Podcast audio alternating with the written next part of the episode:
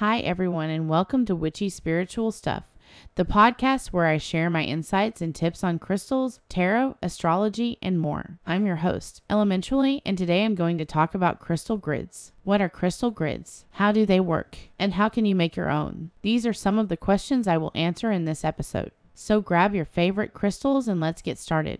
Crystal grids are arrangements of crystals that create a specific energy pattern or intention. They can be used for healing, manifestation, protection, meditation, or any other purpose you desire. Crystal grids work by amplifying the power of each individual crystal and creating a synergy between them. They also connect with your own energy field and the universal energy field to help you achieve your goals. To make a crystal grid, you will need a few things a base or a cloth to place your crystals on. This can be anything from a wooden board to a piece of fabric. You can also use sacred geometry symbols or patterns as your base to enhance the energy of your grid a center stone or a focus stone. This is the main crystal that represents your intention or goal. It should be placed in the center of your grid and it should be the largest or most prominent one. Surrounding stones are way stones. These are the crystals that support and complement your center stone. They should be placed around the center stone in a symmetrical pattern. You can use as many as you like, but usually 6 to 12 is enough activation wand or quartz point. This is a crystal that you use to activate your grid and connect all the stones together. It should have a pointed end that you can direct towards each stone. Once you have all your materials ready, you can follow these steps to create your grid.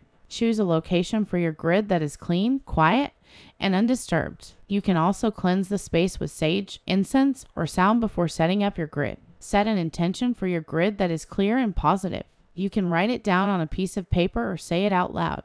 Place your center stone on your base and hold it in both hands. Visualize your intention and feel it in your heart. Then place it back on the base with gratitude. Place your surrounding stones around the center stone in a pattern that feels right to you. You can follow some examples online or create your own design. Take your activation wand and hold it in your dominant hand. Point it towards the center stone and say, I activate this grid. Then draw an invisible line from the center stone to each surrounding stone until you complete a circle around them all. Say this grid is now complete and thank all the crystals for their help. Congratulations! You have just created your own crystal grid. Now you can leave it in place for as long as you need it or until you achieve your intention. You can also meditate with your grid by sitting near it and focusing on its energy. You can also charge it with sunlight or moonlight by placing it near a window. You can also cleanse it periodically by using sage, incense, sound, or water. Remember to always respect and appreciate your crystals and their energies. They are powerful allies that can help you transform yourself and manifest anything into reality. That's all for today's episode of Witchy Spiritual Stuff.